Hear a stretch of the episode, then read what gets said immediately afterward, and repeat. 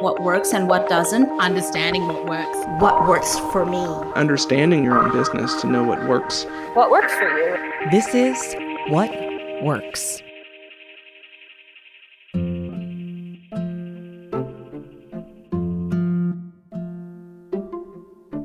I have a distinctly suburban pet peeve. That pet peeve? No pooping signs. Now, don't get me wrong. As a frequent pedestrian, I have absolutely no interest in stepping in errant dog poop. But there's something about those signs that really rubs me the wrong way. Actually, there are a few things. First, who are they aimed at? People who don't clean up after their dogs are probably not people who attribute much authority to yard signs. And this might be news, but dogs can't read.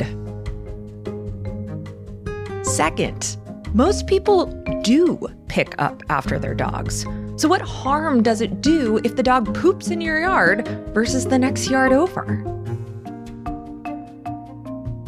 And finally, dogs don't understand private property rights. To a dog, a grassy spot is a grassy spot. But to a human, that little plot of land is theirs. They rule it. They decide who can enter and who cannot. Inside the boundary of their property, they are sovereign.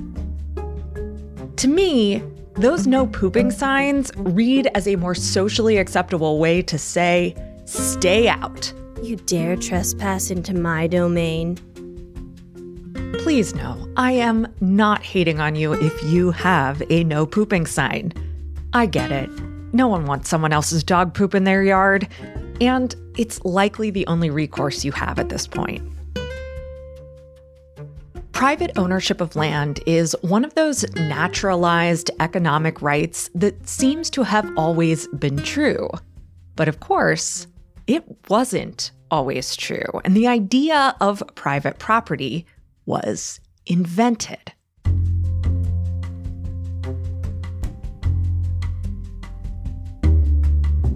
I'm Tara McMullen, and this is What Works, the show that explores how to navigate the 21st century economy without losing your humanity.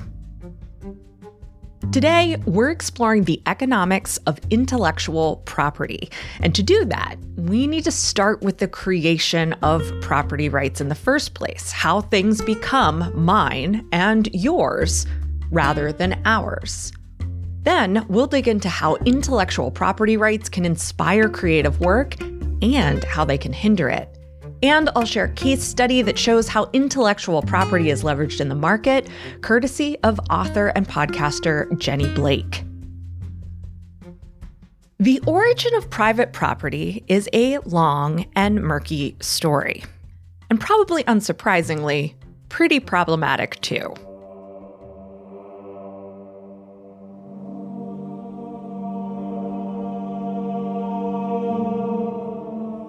While it's tempting to ask when people started to relate to objects or land as theirs, anthropologist David Graeber points out that private property isn't a relation between a person and a thing.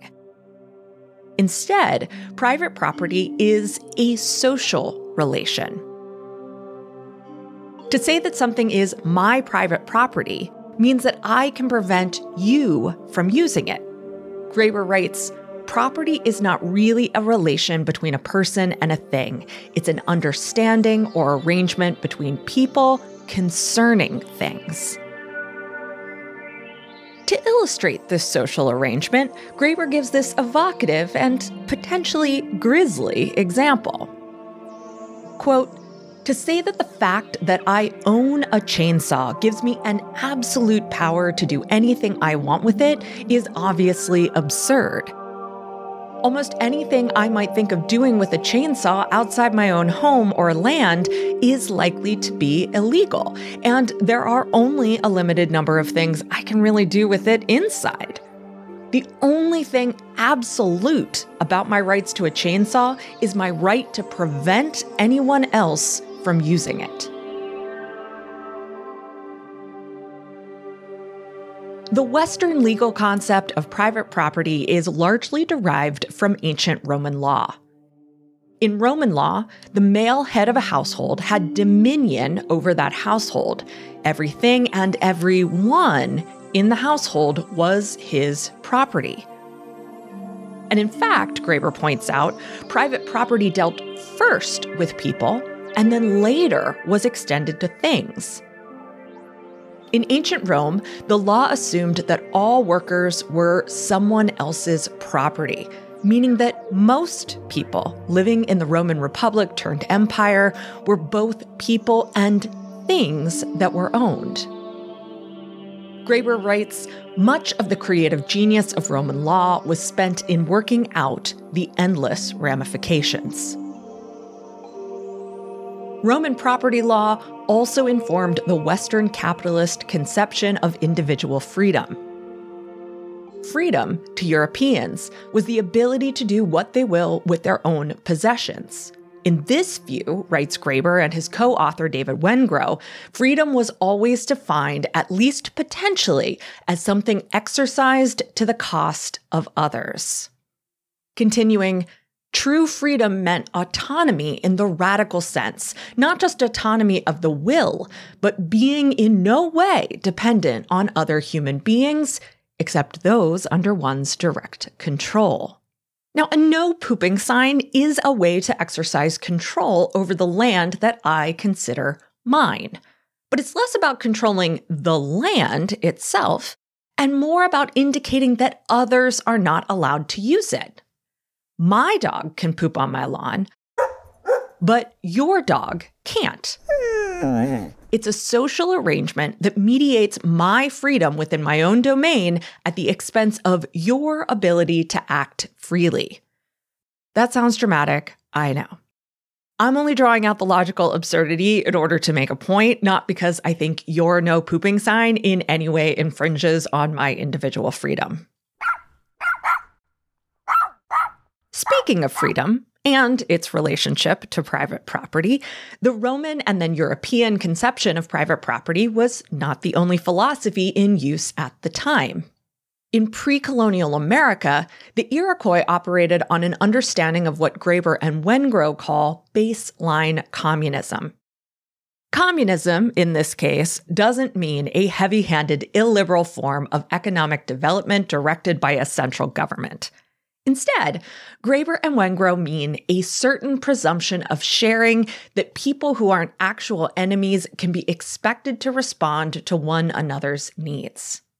Now, this is not to say that there was no conception of property, but that it wasn't rooted in the radical autonomy that Roman and later European ideas of private property were.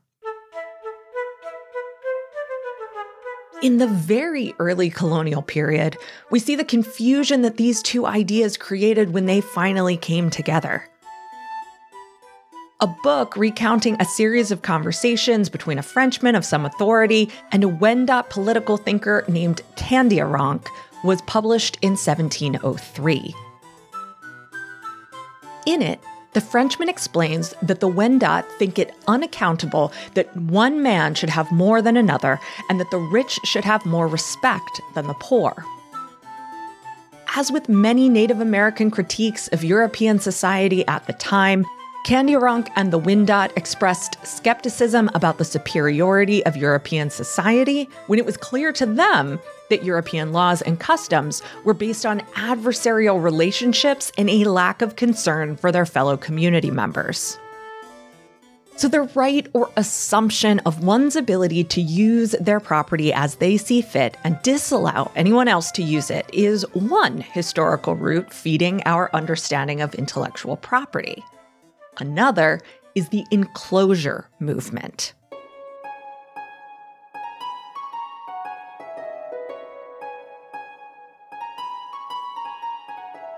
William the Conqueror established himself as the Norman King of England in 1066.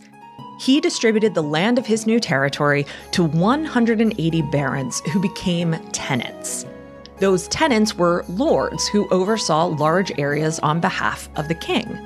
Under the feudal system, the land was the property of the king, controlled locally by the barons and available for use by commoners. So you had a situation where you had landlords and you had many peasants. That's Katharina Pistor, a professor at Columbia Law School and the author of Code and Capital, in a lecture for the Institute for New Economic Thinking. We called them the commoners because they also used the land, the commonly owned land, according to use practices that they just grew into. There were no titles. All of a sudden, in the beginning of the 16th century, the landlords realized that if they didn't share the land with the commoners as they used to, they might actually make more money. And so they decided to build fences and to grow hedges and not to open the gates anymore when the commoners wanted to come and graze their cattle. What did the commoners do? Well, they broke the fences and they broke the hedges and they went onto the property and plowed over the crops that had been planted. In the end, this physical battle that also, of course, was violent to some extent, the physical battle, however, ended up in the courts. Enclosure became a formal system of property rights. By Act of Parliament, land could be enclosed to maximize its productivity and rents. At the same time, these enclosure acts ended the common right to the land that had been used by non-landowning people. It fundamentally altered property rights to land in England in the 16th century through a gradual process of case law. There was no property right well defined before. It was defined through these battles. So, in the same way a neighborhood with lots of no pooping signs reduces the amount of land available for a dog to do its business, enclosure reduced the amount of land available to most people for farming. And this hastened the shift to wage labor and industrialization, as well as the rise of capitalism. Property rights just don't exist in a certain form. They are being created, they're socially contested, they're economically and politically contested. Now, there are plenty of other historical influences on our understanding of private property today, not to mention whole other cultures and legal systems that conceived of private property differently from how Europeans and Anglo-Americans did. But Roman law concerning the household and the enclosure movement in England give us two salient ways to think about intellectual property. So let's pause now and take a second to define intellectual property. Intellectual property is the legal mechanism that turns creative or innovative work into things that can be owned. People talk about copyrights, they're in the Constitution. That's economist Dean Baker in a lecture on intellectual property for the Institute for New Economic Thinking. They're in Article 1, Section 8. To promote the progress and science and useful arts by securing for limited times to authors and inventors the exclusive right to their respective writings and discoveries. A song or a book is turned into a thing via copyright. An invention is turned into a thing via patent. A reputation and its representation are turned into things via trademark. Now, to stick with our metaphor here, intellectual property law gives you the right to put your no pooping sign on an idea. It's to serve a public purpose. Okay, so what is that purpose? It gives a holder a monopoly for a period of time. In effect, what the government is saying is if someone infringes on a patent or copyright, they'll arrest them. Now, just to be clear, they don't literally go out and arrest them. It's not just that this idea is yours. It's that you have the right to disallow others from using it to do their business. So what's the difference between a piece of land or a cow or a car and an idea? Katharina Pistor again. Well, the first is that, you and I can share an idea and nobody takes away something from the other. Intellectual property rights, as economists would say, are non-rivalrous. We could share all ideas, everybody can use them. It's not like I eat your apple pie and you can no longer eat it as well. We can share. You can be the owner of the land, you can still rent it to others, you can have temporal use rights. So we can be more sophisticated than this very primitive idea of this is mine, I exclude everybody else. But with intellectual property rights, with arts and ideas, is I think even clearer that, we could share all human knowledge that we have accumulated over millennia and perhaps everybody would be better off. The one thing that we could not do if we did this was to monetize the value of these ideas, of the know-how. Because if everybody shares it, nobody will pay for accessing it and using it in one way or another. That's the real problem. If we want to capitalize knowledge, ideas, even art, then we have to enclose it first, just as we enclose land with fences and hedges, but ultimately with legal title. We are enclosing intellectual property rights, patents, copyrights, trademarks, with the help of the law. We can further tease this apart by considering our historical precedents of the right to property. First, remember that Roman law gives us the idea that property rights are social arrangements, so that I can stipulate how my property may not be used by others. Remember, too, that property rights were first understood as pertaining to people and then extended to things, such that the members of a household were people and things the head of a household owned under the law. Intellectual property is a category that governs social arrangements as they relate to ideas. Specifically, intellectual property laws dictate how you are not allowed to use my idea or how I can charge you a fee for the use of my idea.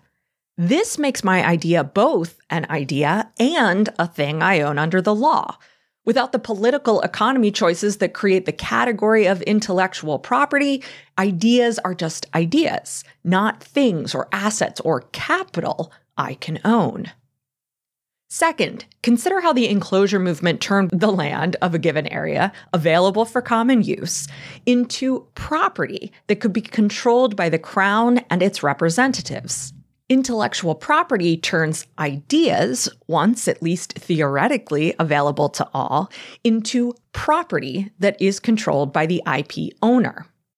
Economist John Quiggin explains, quote, "More than any other kind of property, intellectual property rights such as patents are obviously creations of the states that define and enforce them."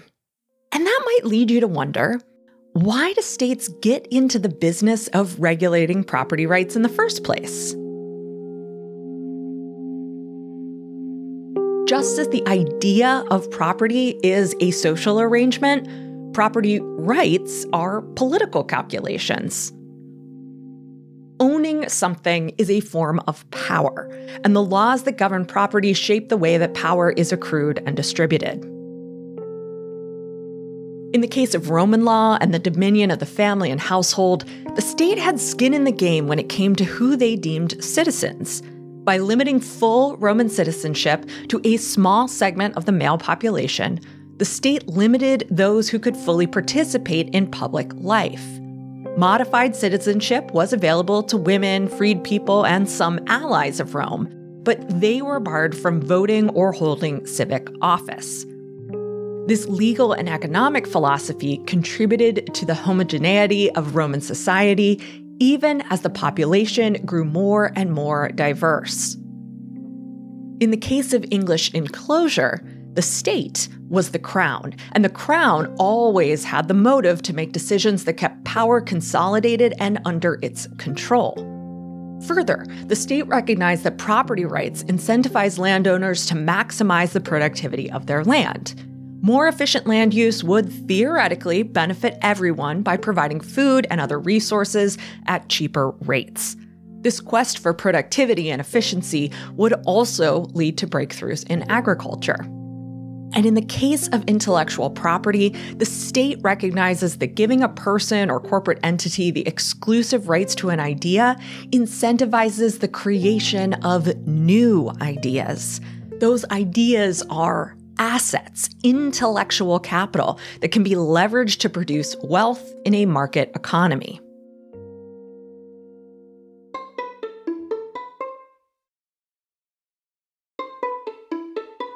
So how is intellectual property leveraged to produce wealth in a market economy? Intellectual property rights give individuals and corporations a legal monopoly over their ideas. The thinking on this is that intellectual property is more costly to create than it is to reproduce. So IP law grants a temporary monopoly over an idea to its creator, who can then charge rates substantially higher than the marginal cost of those reproductions. For example, Disney owns the right to a legal monopoly over the Marvel Cinematic Universe. They outlay hundreds of millions of dollars in initial film production. Obviously, that's a substantial investment. But eventually, they can rent me a digital copy of one of those films for $5.99. The copy of the film is virtually free to produce, and I don't even own it since I'm renting it. The main cost associated with the product is the revenue share they provide to Apple when I rent it. So the $5.99 rental fee represents a significantly higher price than the cost of the rental copy would otherwise dictate. Another way we can think of the monopoly power of intellectual property is as a part of the system of rent seeking. Now, you know what rent is when we're talking about housing. It's the fee that a tenant pays for the exclusive use of someone else's property. While you may not own the property, you pay for the right to put out your no pooping sign. Well, intellectual property rights create the opportunity for rent, too. In his book, Rentier Capitalism: Who Owns the Economy and Who Pays for It?, Brett Christophers describes how IP rents fall into two categories. The first category is akin to the Disney example I offered a minute ago. IP owners exercise their monopoly power by being the lone producers of whatever product derives from their IP. Without a competitive market, the rent is the excess profit the IP owner can accrue through their monopoly power. The second category of IP rents is more like renting an apartment. In this scenario, the IP owner offers the use of their IP in exchange for a licensing fee. Now, the first category of IP rents mimics Roman law regarding the household. The paterfamilias, or head of household, has exclusive rights over the members of their household. He is the lone beneficiary of the arrangement and the only person with the right to put out the no pooping sign. The second category of IP rents mimics the enclosure movement. In this case, the Crown owns the land outright, but allows tenant lords the use and control of an area of land. Those tenants can put out no pooping signs anywhere they'd like in that area. But those tenant lords also can sublet part of their land to commoners and peasants. That gives those commoners and peasants the right to put out their own no pooping signs on their small tract of land in exchange for the rent they pay. All right, I think I've strung these metaphors and historical references about as far as I can. Let's look at this in action with a case study. I run a tiny media company, helping people navigate what's next and also free more of their time to do their best work. That's Jenny Blake. She's the author of Pivot and Free Time, as well as the host of the Pivot podcast and the Free Time podcast. Jenny has a savvy and efficient approach to using intellectual property in her business. I have two main channels of IP, Pivot and Free Time. For each one, there's a book and a newsletter. Both platforms have a podcast, and that's kind of how I get the word out because I'm not on social media. Over the years, I've been in business now for 12 years, self-employed. I've really been driving toward scalable revenue streams that are even semi-passive, partly because I go through ebbs and flows creatively, energetically. Sometimes I really need to retreat, and it was creating a crisis every time I needed that time and space when I was the bottleneck. I love licensing because it's so scalable, and that's good for me because I'm not the bottleneck for getting those ideas out into the world and into organizations. And it's good for the organization because they don't have to wait for my time and availability and hire me to run around teaching, let's say, Pivot over and over and over. They're empowered to leverage that material internally, whether for worksheets, lunch and learns. At Google, they have a G2G program, Googlers Teaching Googlers.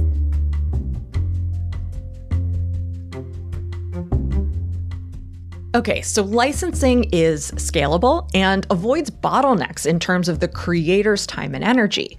But what exactly does a licensing product look like? I felt that for a long time, licensing was a black box. It's hard to understand how to price it. What the heck do you include? So everything that I'm sharing is what I have come to over the years and partly in collaboration with some of my clients. Shout out to our mutual friend, Pamela Slim. I know she's going to be even creating more resources around licensing because this is a big area of her interest. And I've learned a lot from her, people like Michael Mungay-Stanier, who created Box of Crayons. It is not easy to figure out. What my licensing package includes are the following. The organization gets access to slides. They get speaker notes and a facilitator guide of how to facilitate those slides. They get handouts for the participants. I call them the end participants, the ones who go through these courses. Sometimes in the case of Pivot, we have a Pivot workbook, and the workbook can even be licensed as a standalone thing and rebranded as a self-guided career toolkit. So the workbook itself can either be an accompaniment to something or licensed as a standalone. And with Pivot, the other main resource is the book. So the fact that there is a book that exists around it is really helpful. Sometimes groups will run a Pivot session and give a copy of the book to everybody. So there's a book, the workbook, the handouts, the facilitators have what they need. I also created a really robust, almost 200-page facilitator guide. So when I do a train the trainer session, there's also this really robust spiral-bound guide that they get so that if they forget every single thing I taught them over a day and a half, in 6 months when they go to lead their first session, they can turn to this guide of exactly what to do and what to say, almost more information than they would need. And then I also have a series of courses through LinkedIn Learning. And so those courses, even though it's not something I'm directly selling, basically LinkedIn Learning is itself a licensing or a membership model. And sometimes companies will then pair one of my LinkedIn Learning courses about pivoting for individuals or helping managers have career conversations with some of these other materials. To clarify here, the amount of stuff Jenny is describing here is similar to the amount of stuff one might include in an online course. However, the value and impact that results on the other side of the transaction is magnitudes of scale larger than most people will ever see with an online course. When Jenny licenses the Pivot method to a corporate client, thousands of end participants may now have access to her ideas. Multiple trainers within the organization will be teaching her ideas, and the organization benefits from all of that, both in human terms and financial terms. Now, in my experience, an online course feels like something that's still within your control. Licensing, on the other hand, feels like you're sending your little IP babies out into the world to see if they can fend for themselves. There are three aspects of licensing psychologically that I had to kind of work through. So one of them is around perfectionism and delivery. Another one is around dilution of the brand, so I'll come back to that. And then the third piece is around clarifying your own business model. On the perfectionism side, let's say if you do workshops or keynote speaking, or you're the one that wrote the book, it can feel like, well, I'm the expert here. This is my precious IP. This is my method. This is the way I teach it. And I've honed and perfected my craft.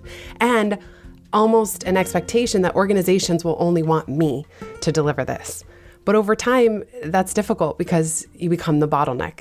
So I remember in the beginning feeling really precious, even of subcontracting, having facilitators who could go facilitate Pivot keynotes if I wasn't available or somebody's budget wasn't what I was charging. It's really nice. It's a big relief to myself be doing all the marketing and creating all this content. I don't want people to just bounce right off of the business just because I, Jenny, am unavailable.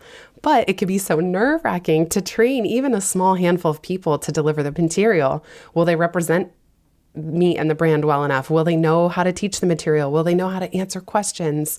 And so I think anybody listening can pilot that process where you train two people who could step in if you were unavailable, and it will create so much relief in the business. And yes, you do have to let go of the perfectionism around exactly, precisely how it is delivered. At the same time, what if they make it better?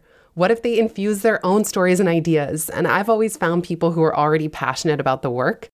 So over time, the more you pilot, the more you release your grip a little bit, I find it's easier and easier to trust and actually see the benefit of other people enhancing and delivering the material. The other thing I think the psychological piece of letting go of perfectionism is not overcomplicating things, and do not throw the kitchen sink into your licensing. Less is more. Mm-hmm. Make the material very simple, very straightforward. With Pivot, I mentioned they get a slide deck. There's one slide deck for how to help individuals map what's next, and there's one slide deck for helping managers get better at having career conversations. The slides always stay the same, whether they make it a 1-hour session or they stretch it out to 3 hours. That's in the facilitator guide, how to change the duration. But that's it, 2 slide decks. And in fact, it's one slide deck that just has an extension piece for managers. So how do you make it as simple as possible?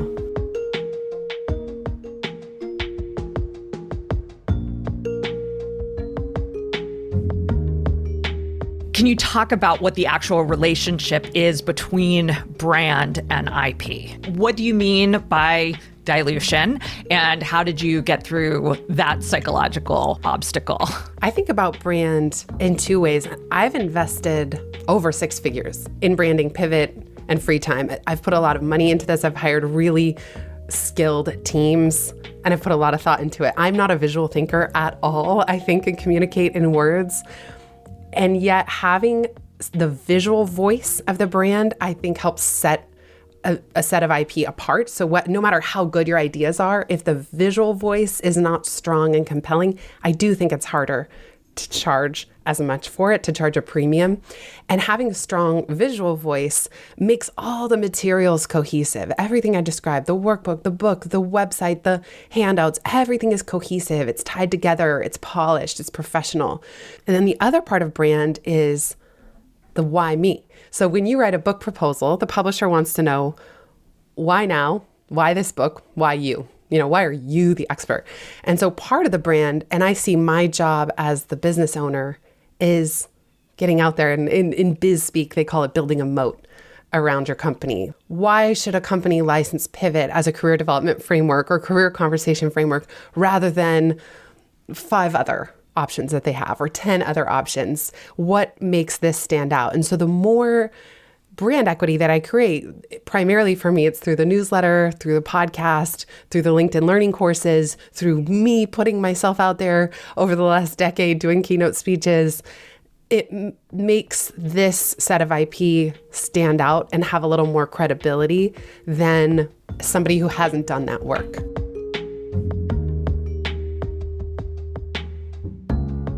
I think when people think business model, they think, how am I making money? And it's like, no, that's only one small part of it. It's not just how you're making money. The much bigger part of it is, what kind of company are you running? The business model question is so important, and it's easy to skip over. Who do you want to serve as your clients? Who do you want your customers to be?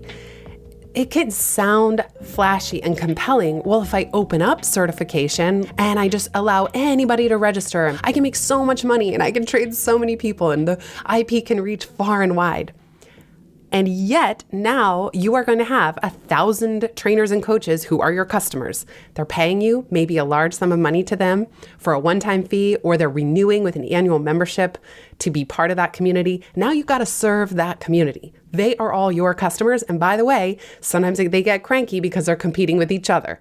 Maybe they don't have enough work. Maybe they want more from you in terms of support and materials and marketing assets. It can get messy in a way that I personally do not have the energy for.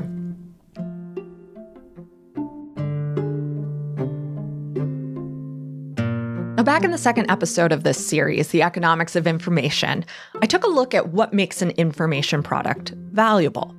Intellectual property often takes the form of an information product. Jenny's Pivot method is a great example of this. You might also remember that I argued that it's care work embedded within or offered in addition to an information product that plays a critical role in determining the product's value. Everything that Jenny has described here is a beautiful example of what's possible when valuable care work is built into the structure of a product rather than added actively on top of it. Because Jenny took the time to think through how her IP would be delivered, who would be delivering it, how it might be delivered, etc., she was able to anticipate her customers' needs and the needs of the end participants to create a more valuable product. But seeing that care as built in isn't exactly natural for most creators. Jenny told me that one of the big mistakes she made in the beginning was to do a bunch of bespoke work for her first licensing client. Two mistakes I made when I was first getting started with licensing. One is that I built in a really bespoke manner with my clients. I wanted to make them happy. So I remember with one client setting up a weekly sync and brainstorming together and building out the materials together. And then ultimately they owned all of those materials internally. So this work we had done, yes, it was the highest income that I had made from any one client to date in my business, but it was so bespoke and time intensive. And then it lived with them. So I realized only after the first few mistakes of doing this that I was dreading my next licensing client because it was going to be so much work to co-create everything with them and have all these meetings. And so I had a slow year of not bringing on a new client where I reinvested in the brand, in the slides, in the handouts, in the facilitator guide. And I made it so that everything would be off the shelf, that the next licensing client, they were going to get exactly what the next five after that were going to get. And if they wanted anything customized or white labeled, it would be twice the cost. So that was really important, making it off the shelf. Everybody gets the same thing. And in the beginning, I thought maybe they wouldn't want that. Then I realized that's good for them too. It means it's already built and road tested and refined, and they get to implement it right away. The other mistake I made was almost being insecure with how much money I was charging, even though I think I'm on the very low end of low to mid, let's say of minimum $100,000 for an annual licensing contract. I've never really gotten over $200,000. I know some colleagues who can get $500,000 for licensing. I've never been able to do it, no matter what I put out there in various proposals. But in the beginning, I was so insecure even about a six-figure paycheck from one client one time that I threw in a lot of my time. So I would say, oh, this licensing comes with 20 consulting hours or 30 consulting hours. And over the years, I've scaled it down to 5. Some people want to meet with our clients more than that, and they really want to be high touch and they want to know what's going on and meet with them every month. I find sometimes my clients don't even want that. So now it comes with 5 hours. So basically, I really had to decouple my time from what they were paying. They're not paying for my time, and I don't need to be insecure and throw in all this extra consulting time.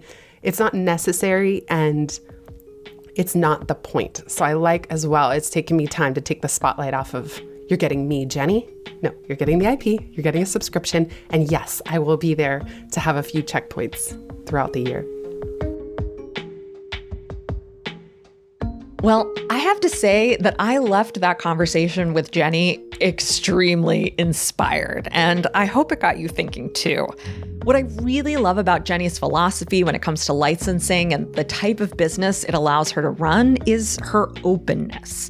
Instead of sticking no pooping signs all over her IP yard, Jenny does what a neighbor of mine does. Put out some water, treats, and a roll of poop bags for any passersby that need one. Instead of saying, stay off my lawn, Jenny invites people into her backyard for a barbecue. Most people get in for free, and a very small number of guests buy all the food. But there are real problems when it comes to the intellectual property system, too. Many economists agree that the benefits of a strong intellectual property system are outweighed by the costs, both material and immaterial. Intellectual property rights tend to flow to the most privileged rather than the most creative.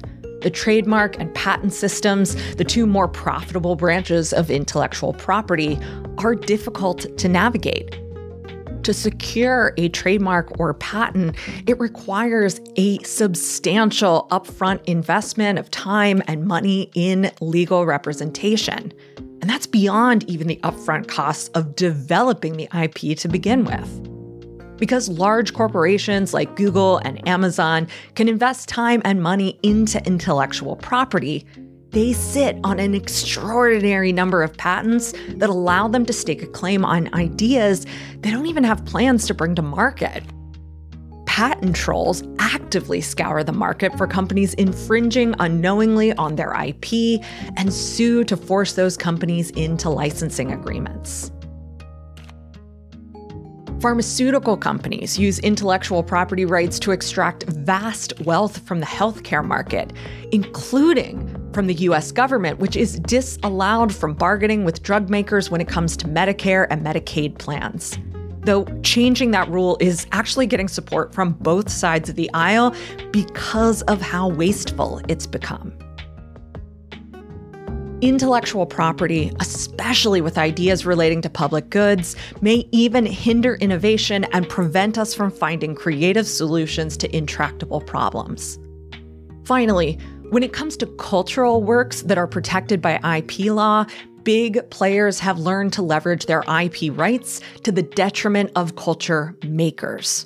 Musicians, artists, writers, we often have the choice between signing over our IP to gain wider distribution or maintain our own IP and see our work languish in obscurity.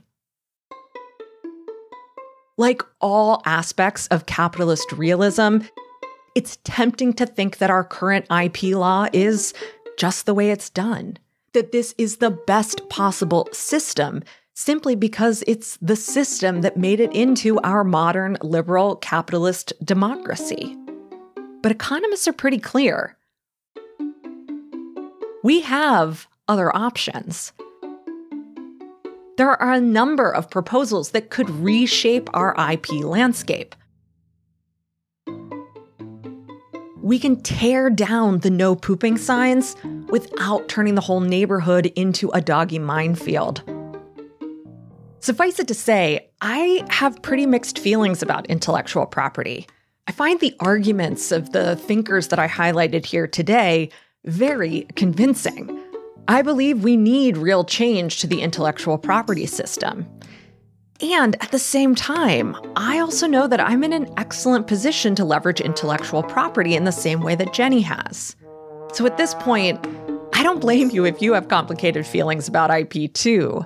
But hopefully, this little deep dive and case study has given you some things to think about when it comes to the economics of your ideas.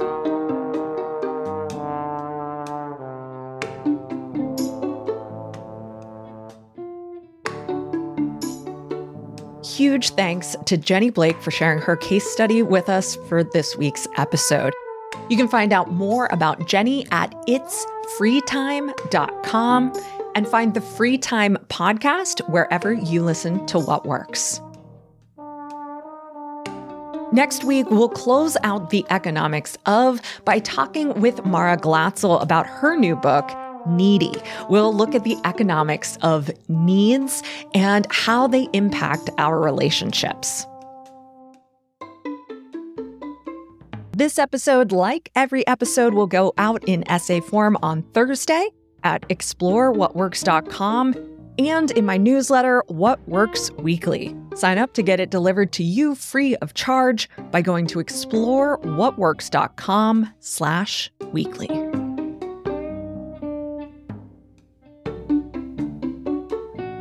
What Works is a production of Yellow House Media, a boutique production agency for podcasters who are changing our assumptions about culture, leadership, and business. Today's episode was written and edited by me, Tara McMullen. Our production coordinator is Lou Blazer. Our production assistant is Emily Kilduff. Marty Seafelt is our audio engineer. Sean McMullen is our executive producer. What Works is recorded on the ancestral homeland of the Susquehannock people, and the Yellow House is located on the unceded land of the Kutunaha Nation.